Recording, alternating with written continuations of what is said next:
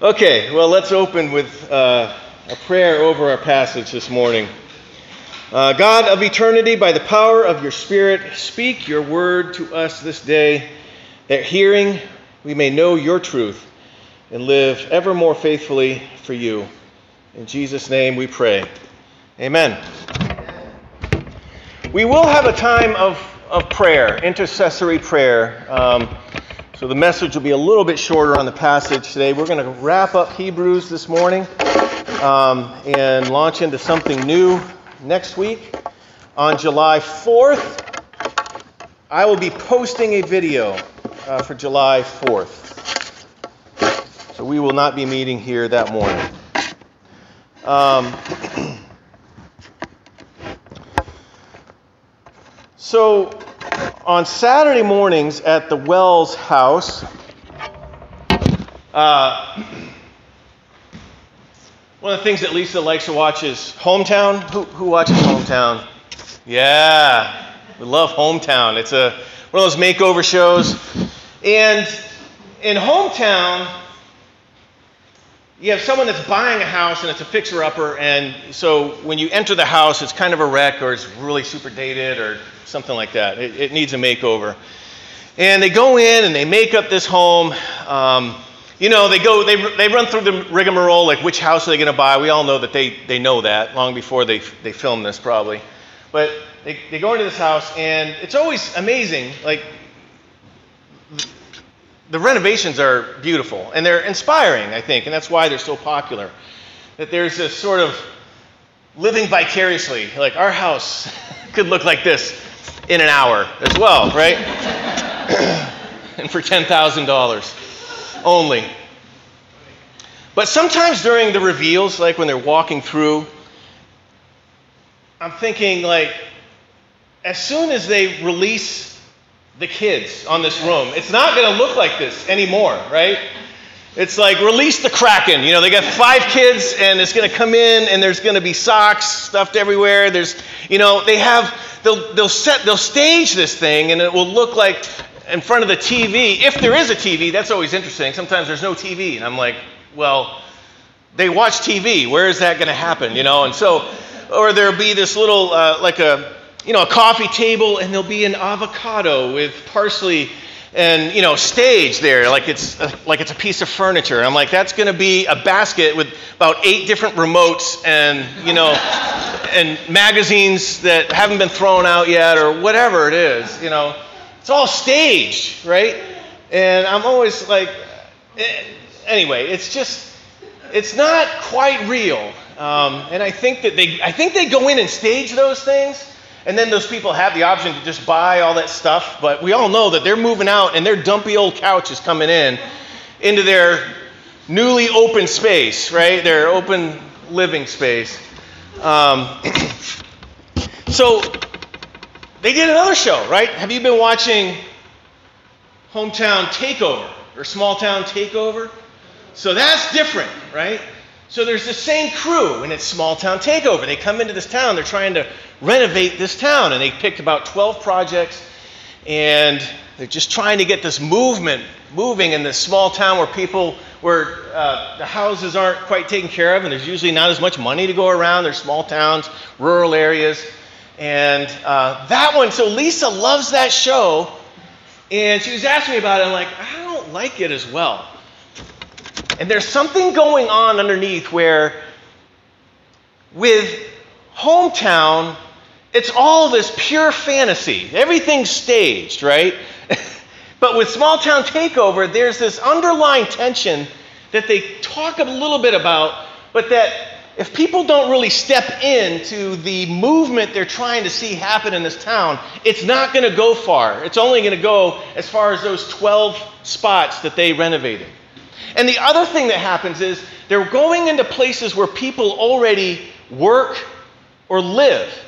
And so it's strange because in the other show, the house is a dump and no one lives there. You can do whatever you want to it. But in Hometown Takeover, they walk into someone's house and they're like, This rug is tired. We're going to get rid of the rug. And I'm like, Maybe they didn't think their rug was tired. Or they go into this restaurant they're making over a restaurant. We're going to give them a new logo. You know, that logo wasn't working. I'm thinking, yikes, maybe they, someone picked out that logo. You know, and so there's this tension where it's still a remarkable, I love what it's doing and I love where it's going. It's just too much reality for me, right? You're hearing things about your house that you really don't want to know, that you have to hear, but you really don't want to hear. It's not quite as clean, neatly packaged, pure fantasy like hometown. And it's all staged. And I just want to see what happens when they bring in their tired couch and all the toys, you know, and sometimes they're like, this, this, this needs more storage space. I'm like, well, that's good, but if you don't use it, if, you, if the house is always cluttered, it's going to feel, even though it, you blew out the wall, it's still going to feel like a mess in a month, right? So there's just something about reality. And when I'm watching that, I sometimes have to remind myself the grass is not greener. the grass isn't always greener. Um, right, right, yeah. That's what society wants us to think. And that's the message, particularly in a capitalist culture. You need this. You need that. You need a faster car. You need a better chapstick, you know, so you could be sexy. Or I don't know. And the grass is not greener. At the same time, there is something happening there that, you know, the door doesn't work there, or it, does, it should, the traffic flow doesn't work, or the kitchen's too small. And so there is a sense in which this furnishing that's happening there, this equipping of the house, so to speak, is very much necessary. Um, it's just not nice and clean like the one show, which we love to watch, and the other one, which I could pass on because there's just too much reality there. Um, Hebrews has been a bit like that. It's about equipping, it's about furnishing. Um, and it's also about reminding us that the grass isn't greener. What's our theme, right? What's the theme for this book? Jesus is greater. Stick with it. Jesus is greater. Stick with it. So, we're winding down. We're at the end. And we're going to read just a couple practical things that this author is wrapping up with.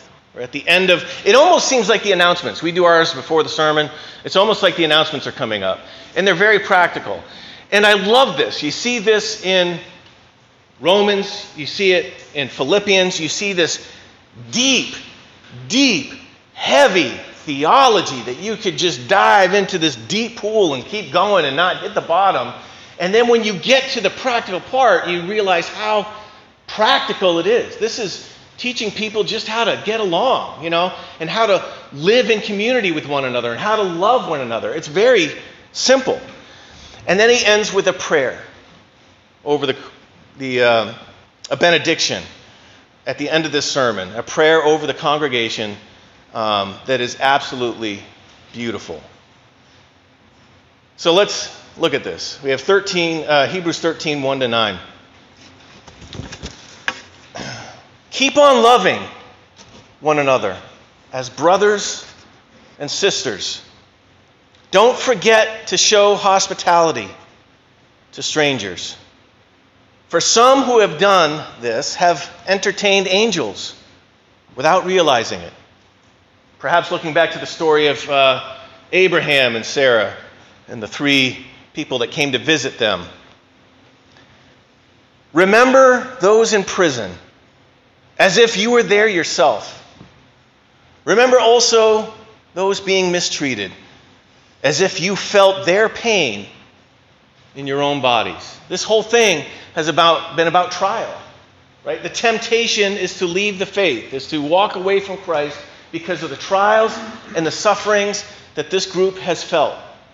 And I think that they're really tempted to do that. They're really cons- giving it consideration, or there wouldn't be this whole book written to them, this whole sermon preached to them. And so here, he's reminding them that other people suffer too. You're not the only one. You're not the only one that's suffering out there. And, and when we're going through trial, it consumes us. We feel like that's all we see. And he's reminding them others are suffering as well. The grass isn't greener. Other people are suffering. Remember the prison ministry. Remember those who are being mistreated. Remember to show hospitality. Open up your home. Other people don't have as much as you. The grass isn't greener, right? Give honor to marriage, verse 4, and remain faithful to one another in marriage. God will surely judge people who are immoral and those who commit adultery. Remain faithful. Stick with it. Jesus is greater. The grass is not greener on the other side of that relationship. Don't love money. Be satisfied with what you have. For God has said, I will never fail you, I will never abandon you. So we can say with confidence, The Lord is my helper. So I will have no fear. What can mere people do to me? The grass is not greener on the other side of living your life for material gain. You cannot serve God and money. You have to choose. Remain faithful. And this idea that God is faithful in the face of material trial, material, what seems like um, we don't have enough, God is faithful. And that is one of the themes that has run throughout this whole book. God is faithful, God is faithful, God is faithful, and there's a call for us to be faithful and to stick with it. The grass is not greener on that side of the fence, on the money side. Remember your leaders? I had to put this one in here. Remember your leaders who taught you the Word of God. Think of all the good things. Think of all the good that has come from their lives and follow the example of their faith. He's saying, he's, he's talking about the Christian leaders. The grass is not greener outside of that. We see this particularly come up in the uh, letter, in Paul's letter to Corinthians, where people are just kind of choosing which sort of personality they're going to follow. The grass is not greener. Stick with it. Jesus Christ is the same today, same yes, I'm sorry, is the same yesterday, today, and forever. So do not be attracted by strange new ideas. Your strength comes from God's grace, not from rules about food, which don't help those who follow them. We don't have many about, uh, rules about food in our house, but um,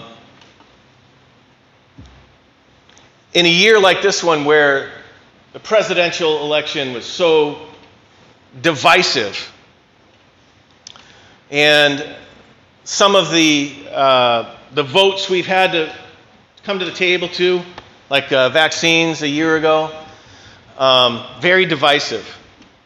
I am reminded that my hope is not in our president, whoever that is. My hope is not in politics.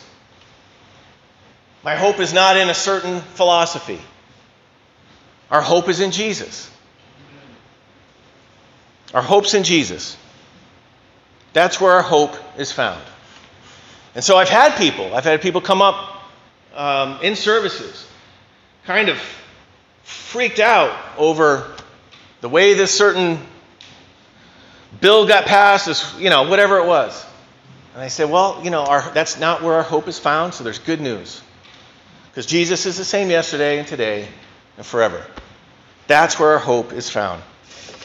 Um, fortunately, we, fortunately, we live in a land where we can vote either way on those things. And I would encourage people to do that.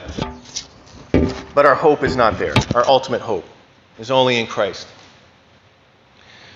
So he's saying the grass is not greener on the other side of the fence. Jesus is greater. Stick with it. And it's such a simple message, and it's so powerful, and it's something we have to come back to every single day when we wake up. Every single conversation that doesn't seem to go our way. Um, every financial turn that comes our way, whether it's good or whether it's straining, is that Jesus is our hope. And the grass is not greener. And so he closes with this uh, benediction that is absolutely beautiful. We'll close our service with this later when we get to the end. And they say, Now, may the God of peace. Peace is uh, this term shalom, right? In Hebrew, it would be shalom.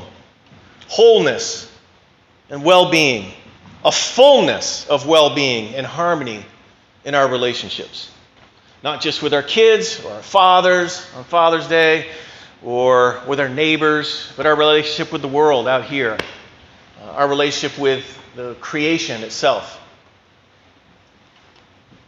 May the God of peace, of shalom, of well being, and fullness,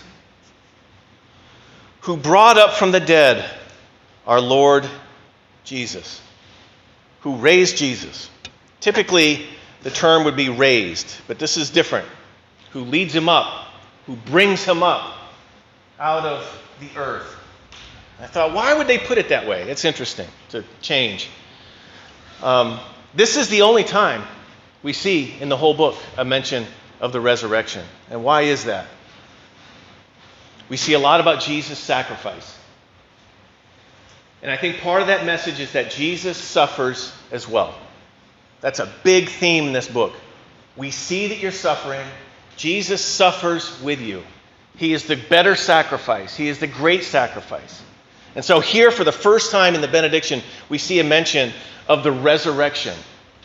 But it's not just God raised, it's God led him up. In that spot where he was suffering, in that spot where he had died, in the grave, God leads him out. And I think it's put this way because that's what this congregation needs to hear. We are struggling. We're going through trial right now.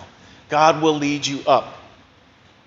And we go up together. Check this out.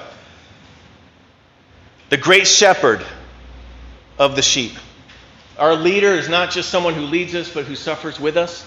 And we are a community of people who do this together. This is a community where we stick with it, where we realize the grass is not greener on the other side of the fence. We devote our lives to Jesus and we come alongside each other during this time of suffering around Jesus, who suffers as well and leads us up together. He ratified an eternal covenant with his blood, with his suffering. There's a new covenant, a better covenant.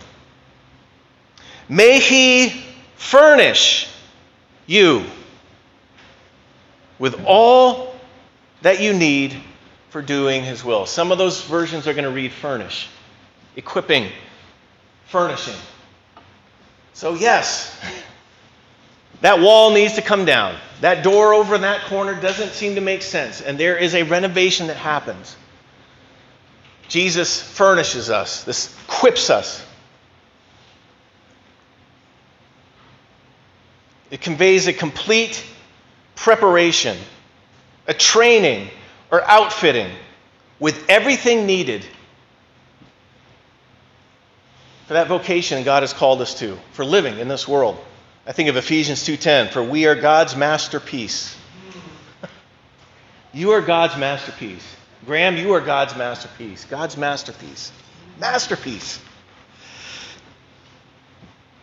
We are God's masterpiece. He has created us anew in Christ Jesus. So we can do the good things He has planned for us long ago.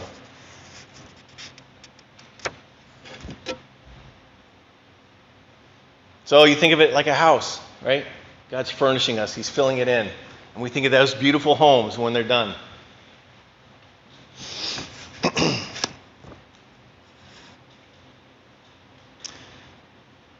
Now, here we have a different sentence, but this is actually all one long sentence, which looks awkward in English. May he produce in you, through the power of Jesus Christ, every good thing that is pleasing to him. All glory to him forever and ever. Amen. And so you have this sermon, which is capped off by this beautiful benediction and this prayer. It reminded me of the retreat I was on. Um, well, I'm, I'm, getting a lot of illustrations from this retreat, but I was I went on this retreat a few weeks ago, and my cousin is the one that actually found the property, found the house. It, it was a house, and when you walk into it, it kind of looks like a retreat place. It doesn't look. It's hard to imagine it as a house. And they had this dining room where now there was a piano. It's off the kitchen. But they had this room, which in a regular house, I don't know what it would be for. It's just this long, long room where they put the dining room table. And it had uh, just a row of windows looking out to the ocean.